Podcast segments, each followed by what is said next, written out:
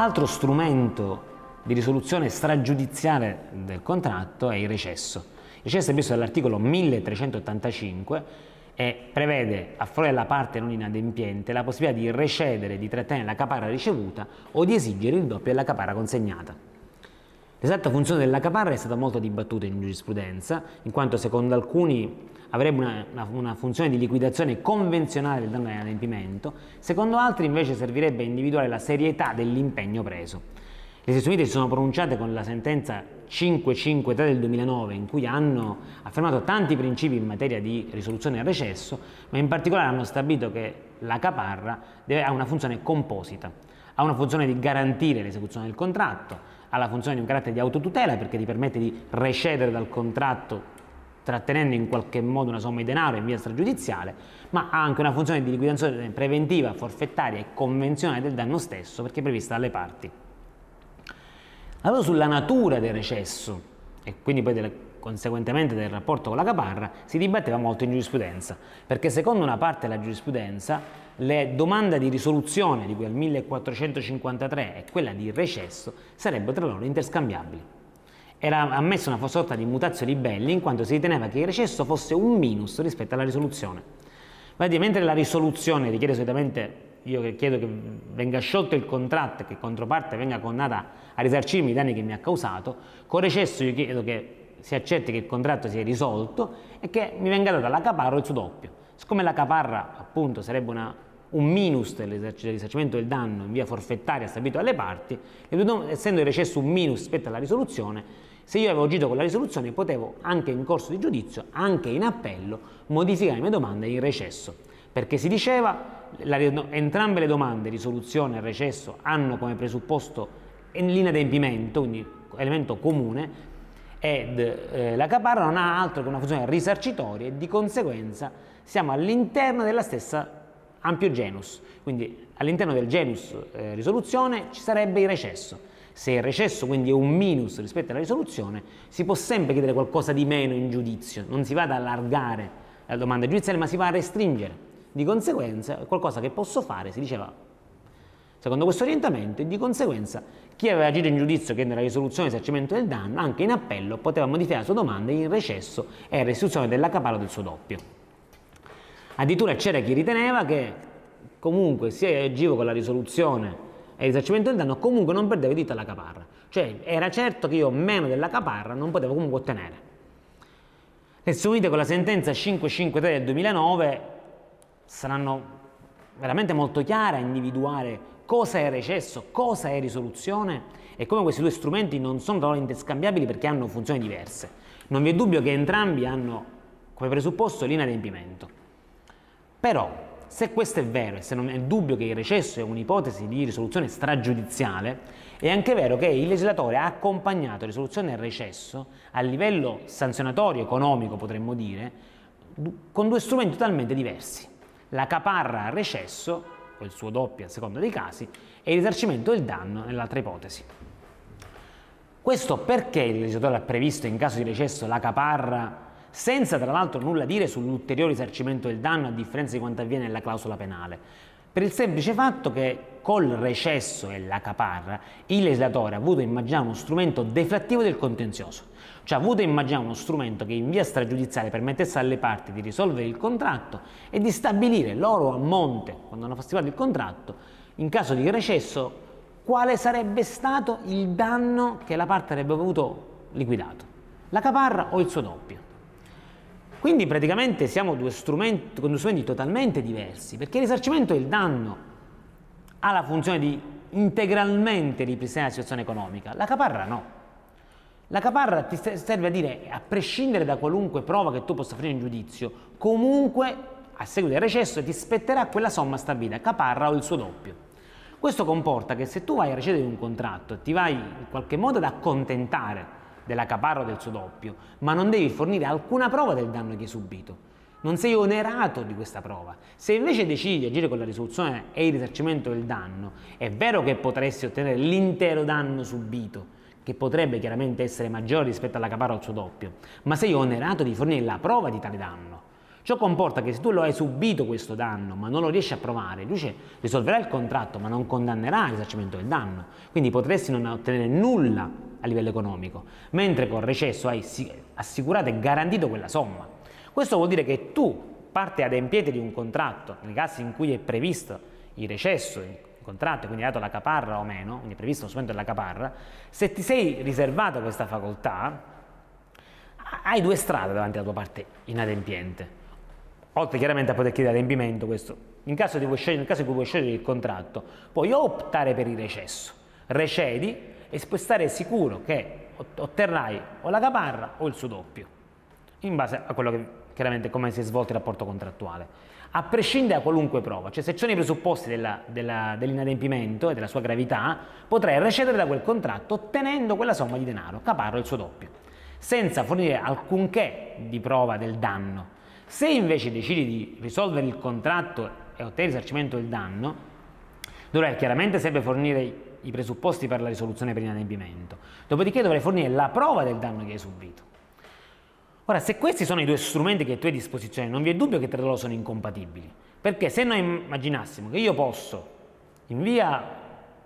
iniziale agire e chiedere risoluzione e risarcimento del danno, poi vedo come va in giudizio, se vedo che la, la situazione è presa male, non riesco a provare il danno comunque non come vorrei e magari rischio di ottenere di meno o addirittura nulla rispetto alla caparra, posso modificare la domanda in recesso e caparra,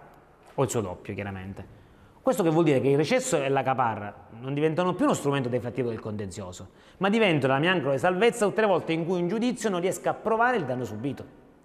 Quindi non hanno più quella funzione deflattiva, ma sembrano individuare il, la soglia al di sotto della quale non posso scendere, per cui se so che un giudizio mi è andato male, anche in appello, modifico domande di recesso e caparra e so che qualcosa ottengo sicuro. A questo punto nessuno agirà mai con recesso e la caparra, altro che strumento deflattivo, altro che strumento stragiudiziale. Agisco sempre per la risoluzione e risarcimento del danno, che va o l'altro strumento. Questo vorrebbe dire privare di efficacia questo strumento stragiudiziale, in quanto di fatto non opererebbe mai se non tutte le volte in cui un giudizio va male per determinati motivi delle volte in cui non riesco a provare il danno, delle volte in cui per esempio non riesco a eh, provare l'esatto ammontare o incorro in decadenza e non riesco a provare, tanto ho quell'angolo di salvezza. Ora è chiaro che è un ragionamento che non può funzionare, non a caso il fatto che il legislatore non abbia previsto l'ulteriore risarcimento del danno come ha previsto per la clausola penale, per la caparra non l'ha previsto, e perché dice quello, o ti accontenti di quello o nulla, non puoi richiedere l'ulteriore risarcimento del danno. Perché? Perché la caparra serve a quello, te lo liquidi in via forfettaria, in via stragiudiziale, ti accontenti di quello ma non hai l'onere di provare. Se vuoi correre il rischio, corri il rischio, ma te ne assumi le conseguenze che ne possono derivare perché se non riesci a provare resti con in mano un pugno di mosche, cioè non otterrai alcun tipo di risarcimento del danno, mentre invece con la caparra lo puoi ottenere. Quindi due strumenti totalmente diversi, quindi se io scelgo uno strumento di risoluzione poi non posso optare per l'altro in via giudiziale, di conseguenza la giurisprudenza ha ben delineato i due presupposti. Chiaramente c'è la giurisprudenza, io non potrò poi chiedere risarcimento del danno tutte le volte in cui la caparra è prevista per un determinato inadempimento, io non posso chiedere risarcimento del danno per quello stesso inadempimento, ma se la caparra è, prevista per un determinato inadempimento, è chiaro che se c'è un ulteriore danno che deriva da un altro inadempimento all'interno di un rapporto contrattuale, è chiaro che nulla esclude che io possa chiedere risarcimento del danno. L'ipotesi riguardava per esempio un caso di un preliminare effetti anticipati in cui era prevista una caparra nel caso in cui il soggetto non stipulasse il definitivo entro il termine. La parte recedeva, richiedeva la caparra, quindi chiaramente non avendo solo il definitivo gli spettava recesso e caparra. A quel punto il soggetto decide di agire il risarcimento del danno perché dopo aver buttato fuori il promissario acquirente che non aveva stipulato il definitivo, richiede il danno per occupazione sine tanto, tanto in quanto a seguito del recesso quel contratto preliminare aveva perso efficacia. La giurisprudenza riconosce risarcimento del danno in quanto ritiene che in questo caso la caparra copriva soltanto i danni dovuti dal mancato adempimento dell'obbligo stipulare il definitivo, non copriva i danni dovuti all'occupazione sine titolo, per cui ha ammesso risarcimento del danno. Poco fa parlavamo di mutazio libelli con riferimento alla risoluzione. In particolare il 1453 è una norma che derogando al divieto di mutazio libelli permette alle parti in giudizio, qualora queste abbiano agito per adempimento, di poter modificare domande in risoluzione. Cioè se di regola chi propone una domanda poi non può modificarla in corso di giudizio, chi propone l'adempimento può poi agire per la risoluzione. Anche in corso di giudizio è possibile modificare la domanda. Non è possibile invece il contrario. Questo perché? Perché magari una parte, la parte adempiente o comunque non inadempiente di un contratto ha l'interesse a chiedere che quel contratto venga adempiuto, poi nel corso del giudizio possono passare anni, quell'interesse viene meno. In questo caso, onde evitare di ottenere un adempimento che non soddisfa più il suo interesse, a cui non ha più alcun interesse, l'ordinamento gli permette di modificare domanda di risoluzione ottenendo così l'effetto di sciogliersi da quel contratto. Se invece già ab origine il soggetto agisce per la risoluzione, vuol dire che non ha più interesse a ottenere l'adempimento di quel contratto.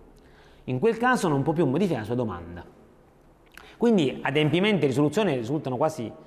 due facce della stessa medaglia, è come se il legislatore dicesse te parte non inadempiente, puoi scegliere o quella o una due azioni a cui tu puoi accedere, o l'adempimento o la risoluzione. E addirittura sono talmente strettamente legate perché in fondo si fondano sullo stesso presupposto che è l'inadempimento altrui, che la, permette, la, la legge ti permette anche di modificare domanda da adempimento di risoluzione in corso di giudizio. Proprio questa particolare natura e stretto legame delle due azioni ha spesso fatto dubitare in giurisprudenza sull'onere della prova dell'una o dell'altra.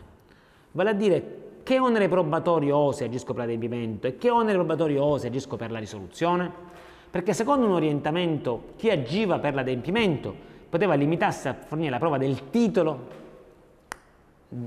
quindi del rapporto contrattuale, chiedere in forza di quello adempimento. Chi invece agiva per la risoluzione per l'inadempimento, oltre al titolo, doveva anche fornire la prova dell'inadempimento. Chiaramente questo rendeva più complicato la prova in caso di inadempimento perché provare che l'altra parte non ha adempiuto, una prova negativa, che chiaramente può essere più, più d'ostacolo, più complicata, e inoltre rendeva più difficile la mutazione libelli, perché se io sono già in una fase del giudizio in cui ci sono delle preclusioni, andare a fornire poi la prova dell'inadempimento può essere particolarmente complesso. In realtà poi le sezioni unite con la sentenza 13533 del 2001 riterranno che adempimento e risoluzione hanno il medesimo presupposto, il medesimo presupposto è l'inadempimento, ciò vuol dire che le parti non devono fornire oneri probatori differenti nelle due azioni, anche onde evitare di ostacolare la mutazione libelli del 1453. Il fatto costitutivo alla base delle due azioni è il medesimo, è l'inadempimento. Ecco perché le sezioni unite ci danno nel 2001 chi intende agire per l'una o per l'altra azione, adempimento o risoluzione, si deve limitare ad allegare l'inadempimento e fornire la prova del titolo da cui nasce la pretesa sarà controparte invece a dover fornire la prova di aver correttamente adempiuto. Questo in base al principio di persistenza del diritto, per cui se io ho un contratto un titolo posso presumere che quel diritto è ancora diciamo, in vita e quindi non è stato estinto e quindi la parte non ha adempiuto, l'altra parte invece anche in forza del principio di vicinanza della prova a fornire la prova che ha adempiuto, per esempio con la quietanza di pagamento. Lo stretto legame tra le due azioni comporta che agire per una delle due interrompe la pressione anche per l'altra. Per cui se ad esempio io agisco con la domanda di adempimento, passano 20 anni prima che la sentenza passi in giudicato e viene rigettata la domanda di adempimento, ciò non toglie che io dal passaggio giudicato della sentenza di adempimento ho un nuovo di essa quo anche per l'azione di risoluzione. Cioè aver esercitato l'azione di adempimento fino chiaramente a che passa in giudicato la sentenza che rigetta l'azione di adempimento o che lo accoglie, da quel momento ho nuovamente 10 anni per esercitare l'azione di risoluzione. Perché lo stretto legame delle due comporta che se io posso esercitare sia l'una che l'altra, chiaramente se interrompo una interrompo anche l'altra, chiaramente viceversa. Quindi è pacifico che agire con una interrompe i termini anche per l'altra, appunto per evitare che il 1453 resti lettera morta. Si è posto un problema in giurisprudenza perché questa mutazione libelli per espressa previsione legislativa riguarda soltanto i rapporti tra adempimento e risoluzione. Ma che succede nel momento in cui un soggetto muta la propria domanda di adempimento e risoluzione all'eventuale richiesta di risarcimento del danno? Cioè se la parte non ha formulato in caso di adempimento la richiesta di risarcimento del danno o se l'ha formulata ma ha chiesto chiaramente il risarcimento del danno da tardivo adempimento perché per chiedere l'adempimento e poi muta domanda e risoluzione In questi casi potrà anche ottenere la mutazio libelli con riferimento al risarcimento del danno. Se un soggetto ha agito per l'adempimento senza chiedere risarcimento del danno e poi agisce per la risoluzione, può chiedere il risarcimento del danno dovuto all'inadempimento altrui a seguito della risoluzione? Se ha agito con l'azione di adempimento chiedendo il risarcimento del danno da ritardo, potrà poi chiedendo la risoluzione, come previsto dal 1453, chiedere il risarcimento del danno non più da ritardato adempimento ma da risoluzione contrattuale? È possibile la mutazio libelli anche con riferimento al risarcimento del danno? Un orientamento diceva chiaramente di no perché il dato letterale non lo dice. Il 1453 è un'eccezione al divieto di mutazio libelli, se un'eccezione va interpretata in maniera restrittiva, se restrittivamente va interpretata non lo posso estendere al di là dei casi espressamente previsti. Parla solo di adempimento e risoluzione, quindi non lo posso estendere anche al risarcimento del danno. Il secondo orientamento verrà invece condiviso e sposato dalle sezioni unite con la sentenza 85-10 del 2014 e verrà sposato al fine di assicurare una piena ed effettiva tutela alla parte adempiente. Vale a dire, il 1453 nella sua razza chiaramente vuole dire alla parte adempiente lascio a te la scelta e il modo per ottenere piena tutela a seguito dell'adempiente altrui. Adempimento, risoluzione, risarcimento del danno sono tutti strumenti che devono permettere a te, parte adempiente, parte diligente in questo rapporto contrattuale, di poter vedere soddisfatto il tuo interesse, o perché ancora interessa l'adempimento, o perché non ne è più interesse perché la risoluzione.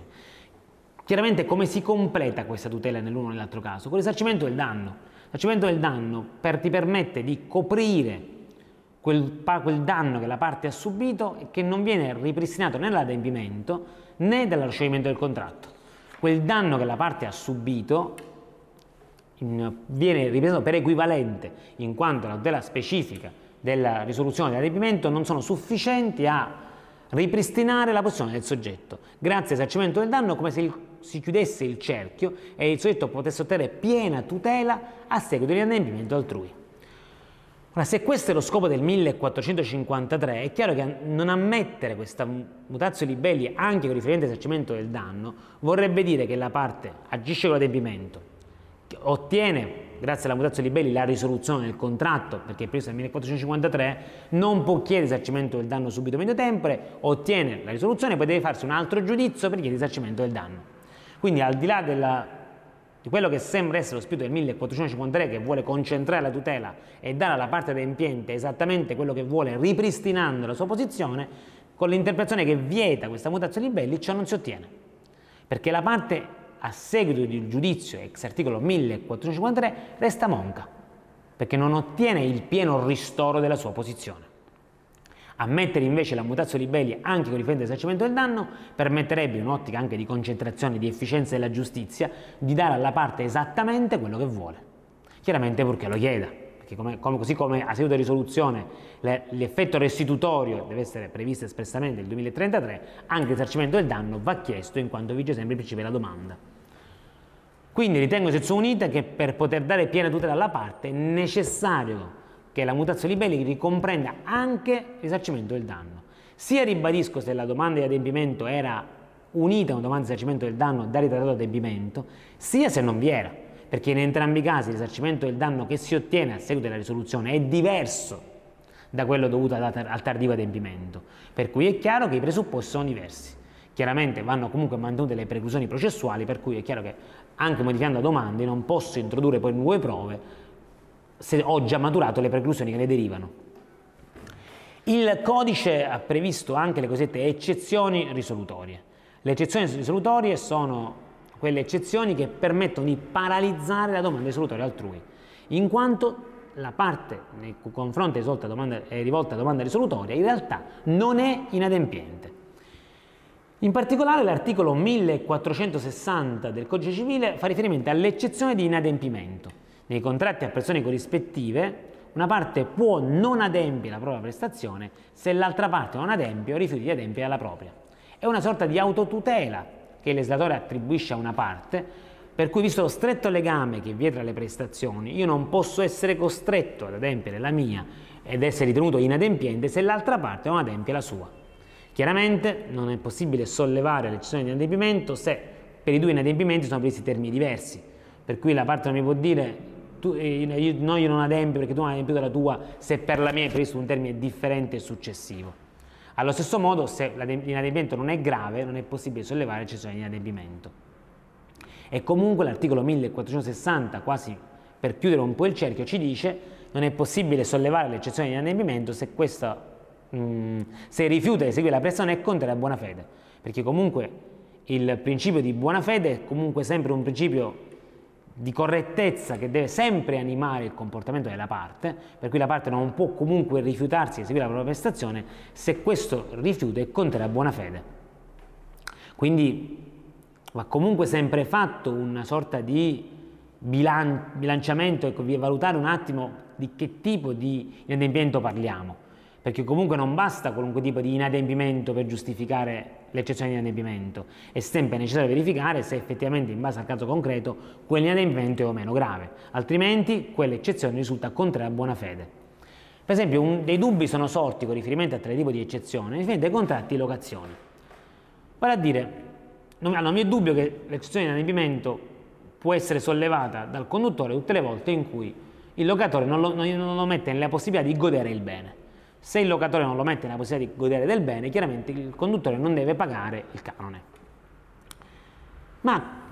che succede invece se il conduttore gode del bene,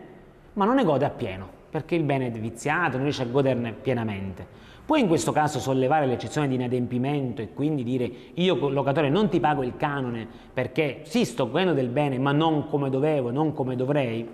Secondo l'orientamento ciò non è possibile. Cioè non è possibile che comunque il conduttore sta godendo del bene, scopo del contratto di locazione è far godere al conduttore il bene, ne sta godendo e di conseguenza deve pagare il canone. Non a caso l'articolo 1578 in caso di vizi della RES giustifica solo la risoluzione o la riduzione del prezzo con pronuncia giurisdizionale. Non, è, non sono previste altri rimedi, altre tutele. Vale a dire la, la disciplina della locazione risulta essere speciale, prevedendo i rimedi e gli strumenti a tutela del conduttore nei casi di vizi della cosa locata. Non è possibile in questi casi per il conduttore sollevare l'eccezione di inadempimento.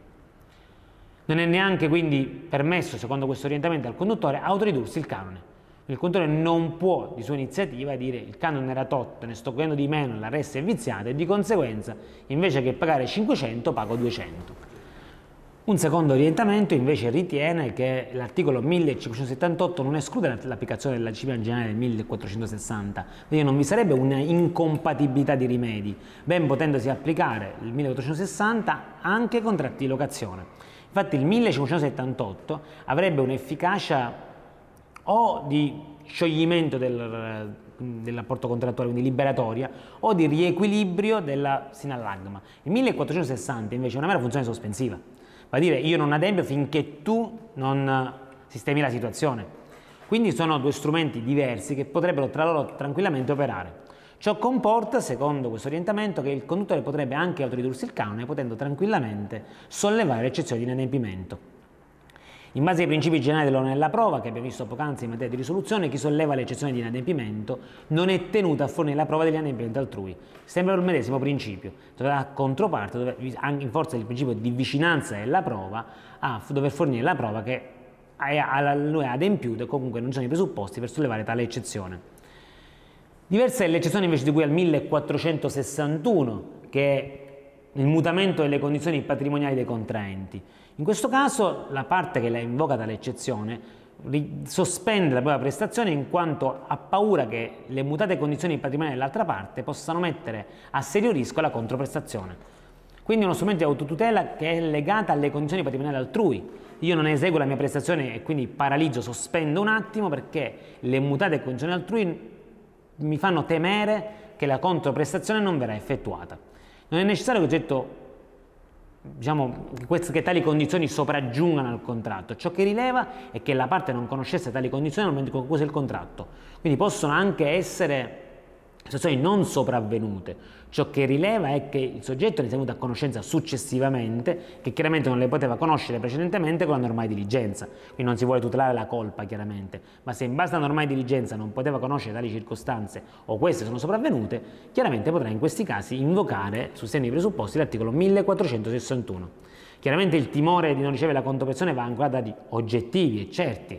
È chiaro che non basta la mera paura, eh, deve essere effettivamente presupposti oggettivi tali da ritenere che la controprestazione possa essere messa in discussione. Per esempio, con riferimento a un contratto preliminare, qualche sentenza ha detto aver, scop aver scoperto che il bene che deriva, che, che è oggetto del contratto preliminare, derivi da donazione e che quindi un domani ci possa essere il rischio di una riduzione, un'opzione di riduzione per lesione legittima, non è sufficiente a giustificare l'articolo 1461, quindi al rifiuto definitivo, se è inadempiente, che è chiaro che è un timore futuro e potenziale, non ha ancora alcun dato oggettivo, non c'è alcun elemento che faccia giustificare la possibilità di perdere una controprestazione. Quindi ci deve essere un dato oggettivo a cui ancorarsi, non basta chiaramente il mero timore, sempre ribadisco che siano circostanze sopraggiunte o comunque non note, secondo l'ordinaria diligenza, al soggetto che contrae. La risoluzione per impossibilità sopravvenuta è un'altra ipotesi di scioglimento del contratto, stavolta non più legata all'inadempimento, ma legata all'impossibilità della prestazione. Impossibilità della prestazione disciplinata con, anche nell'ambito delle obbligazioni come modo di estinzione dell'obbligazione, anche nell'ambito dei contratti è previsto una forma di scioglimento del contratto legato al venir meno della prestazione perché diventa impossibile e al momento stesso in cui questa diventa impossibile l'obbligazione, il contratto si scioglie. Chiaramente per poter sciogliersi il contratto è necessario che l'impossibilità della prestazione si verifichi prima del termine fissato per l'adempimento, perché se la parte è costituita in mora, chiaramente è a carico di quest'ultima il perimento, anche per caso di non imputabile, della prestazione. Ribadisco, deve essere una, una, venir meno della possibilità della prestazione per causa non imputabile alla parte, perché se è imputabile chiaramente ci rifaremo alla risoluzione per inadempimento e non più a quella per impossibilità sopravvenuta, e l'impossibilità deve essere non prevedibile, assoluta e oggettiva. Va dire non deve dipendere da una situazione specifica, soggettiva del debitore, ma legata a fattori oggettivi, certi, che impedirebbero a qualunque debitore di adempiere. Per esempio non è mai ritenuta una impossibilità oggettiva e assoluta, dove assoluta si intende che il soggetto materialmente non può adempiere anche usando la diligenza che è normalmente richiesta per quei contratti, con riferimento al, alle prestazioni pecuniarie. Non si può dire ah sono rimasto senza soldi quindi non posso adempiere perché è chiaramente legata a eventi soggettivi, non a eventi oggettivi come deve essere impositato soprattutto della prestazione. Per esempio il caso di una signora che mi ricorda dice non potevo più adempiere su il definitivo, avevo fatto il contratto preliminare, sono promessario acquirente, l'avevo fatto con mio marito, mio marito è deceduto, di conseguenza non avendo più i soldi perché non ho più le possibilità economiche, perché non ho più lo stipendio di mio marito, di conseguenza chiedo risolversi il contratto preliminare per impossibilità sopravvenuta della prestazione. È chiaro che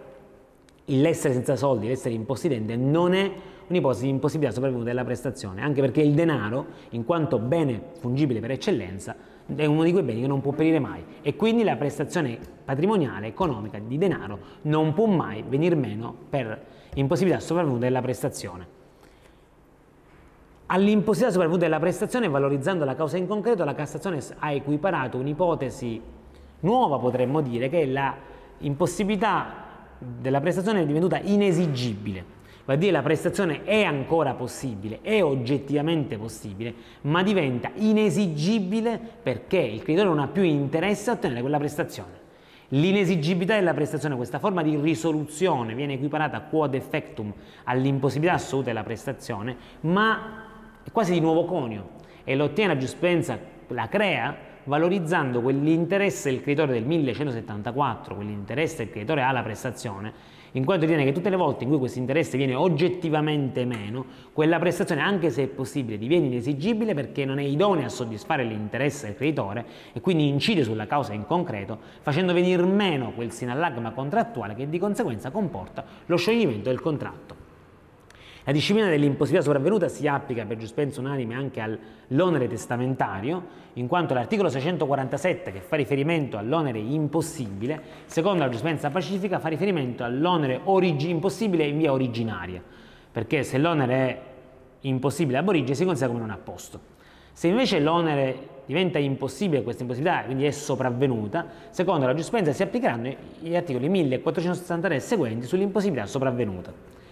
Impossibilità che può essere anche temporanea, e in questo caso ai sensi dell'articolo 1256 la sospensione dell'efficacia sarà limitata al momento, al periodo della impossibilità, ma il contratto non si scioglierà, salvo che chiaramente che la parte non abbia più interesse alla prestazione tardiva. Quindi in regola una mera impossibilità temporanea non determina la risoluzione, ma la mera sospensione di questo contratto. Il contratto di efficacia del contratto si sospende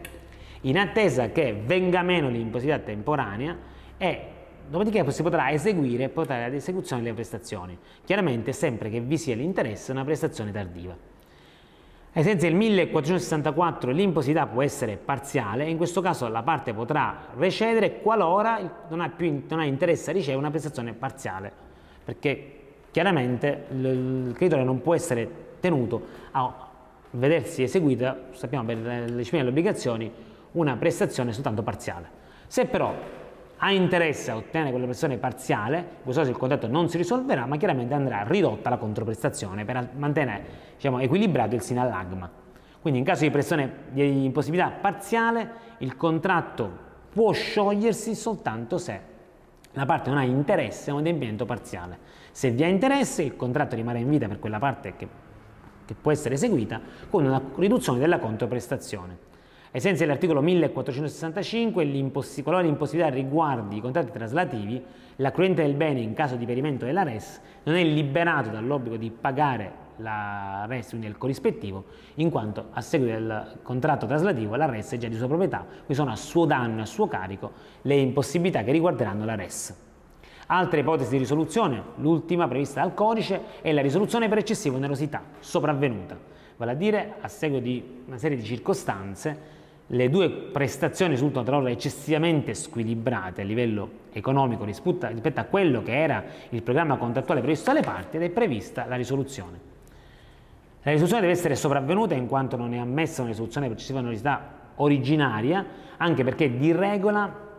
il legislatore si disinteressa dell'equilibrio economico patrimoniale delle prestazioni, quindi delle parti, è più un problema di equilibrio giuridico è vero che in alcuni casi ciò avviene, ma dettando delle discipline ad hoc con riferimento a singole ipotesi in cui, in cui magari vi è uno squilibrio tra le parti. Il si interessa raramente, come disciplina generale, all'equilibrio economico delle parti, lo fa per esempio con la rescissione per lesione, ma ci devono essere i presupposti per la rescissione, altrimenti l'eccessiva onerosità originaria è irrilevante per l'ordinamento. L'eccessiva onerosità sopravvenuta riguarda chiaramente soltanto i, i contratti ad esecuzione continuata e periodica o a esecuzione differita in quanto non può riguardare i contratti effetti istantanei perché chiaramente sono insensibili a ciò che accade successivamente, alle vicende sopravvenute. Quindi l'eccessiva onerosità non può che riguardare i contratti che hanno un'efficacia nel tempo. Per potersi avere risoluzione per eccessiva onerosità ci vuole questo squilibrio tra le prestazioni non prevedibile al momento della conclusione del contratto e quindi legato a eventi straordinari, quindi qualcosa che uscisse al di fuori di quello che è l'ordinario in base fre alla frequenza, alle dimensioni, all'intensità delle prestazioni e che sia imprevedibile alle parti, che le parti non potevano con l'ordinaria diligenza fare riferimento a tale evento. Non si può dar luogo a, a giurisprudenza, alla, non si può dar luogo a eccessiva unità sopravvenuta alla risoluzione tutte le volte in cui l'evento è stato valutato espressamente preso in considerazione dalle parti, così come perché chiaramente se lo hanno considerato adottando magari dei rimedi ad hoc, non sarà possibile prevedere la risoluzione, così come non è possibile prevedere la risoluzione nei casi di contratti aleatori. Risoluzione per eccessiva onerosità nei contratti aleatori che per definizione sono rischiosi e quindi dove effettivamente una persona può diventare eccessiva rispetto all'altra, ma è proprio questa la causa del contratto, quello che va a connaturare questo rischio strettamente legato a tale tipo di contratti che chiaramente determina che con riferimento ai contratti aleatori la risoluzione per eccessiva onerosità non si può ammettere perché altrimenti si snaturerebbe quel contratto dove è strettamente legato al tipo stesso di contratto, a quella causa, il rischio di quel tipo di contratto. Quindi pensando per esempio a un vitalizio alimentare, contratto aleatorio per definizione o un contratto di assicurazione, è chiaro che non si potrà mai invocare la risoluzione per eccessiva onerosità. Così come non è possibile invocare la risoluzione per eccessiva onerosità se la parte offre di ridurre ad equità, la cosiddetta reductio ad equitatem, il contratto, ripristinando quello che è eh, l'equilibrio sinagmatico tra le parti. La risoluzione per eccessiva onerosità si applica anche ai contratti a titolo gratuito quando vi è sproporzione tra il valore originario della prestazione e il valore successivo, si applica ormai pacificamente anche al contratto preliminare in quanto stante la nuova, nuova concezione di preliminare, inteso non più solo come un obbligo a stipulare il definitivo, ma effettivamente già col preliminare le parti sono impegnate a eseguire le prestazioni dedotte in contratto, se queste prestazioni diventano eccessivamente onerose sarà possibile esperire già nei confronti del preliminare la risoluzione per eccessiva onerosità. Non sarà necessario attendere il contratto definitivo e poi eventualmente agire contro quello, ma in un'ottica di rapidità ma anche in quest'ottica di visione del preliminare strettamente legato al contratto definitivo per uno scopo, essendo identico lo scopo, anche se poi chiaramente il preliminare ha una sua causa, che però si lega a quella del definitivo, si potrà agire con le soluzioni per sistema unicità, onde sciogliere il contratto già dalla, dalla parte del preliminare, momento in cui sopraggiungono situazioni che rendono eccessivamente onerose una delle due prestazioni.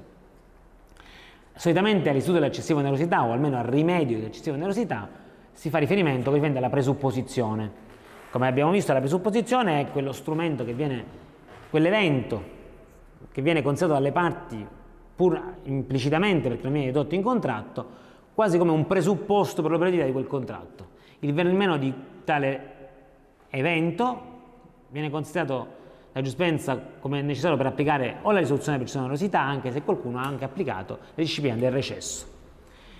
Infine il contratto può sciogliersi per accordo delle parti. Così come sono le parti che stabiliscono tra loro il vincolo, le parti possono, in ambito dell'autonomia contrattuale, ai sensi dell'articolo 1372, sciogliersi per mutuo dissenso. Cioè le parti si accordano per privare di efficacia quel determinato contratto e possono decidere di privare efficacia quel determinato contratto sia ex tunc che ex nunc, a loro scelta. Il tesoro gli ha dato la possibilità di,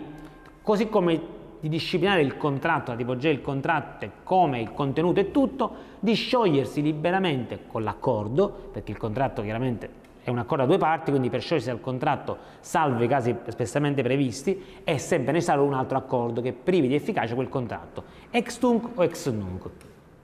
Si è molto dibattuto sulla forma che debba avere questo contratto col quale si privino di efficacia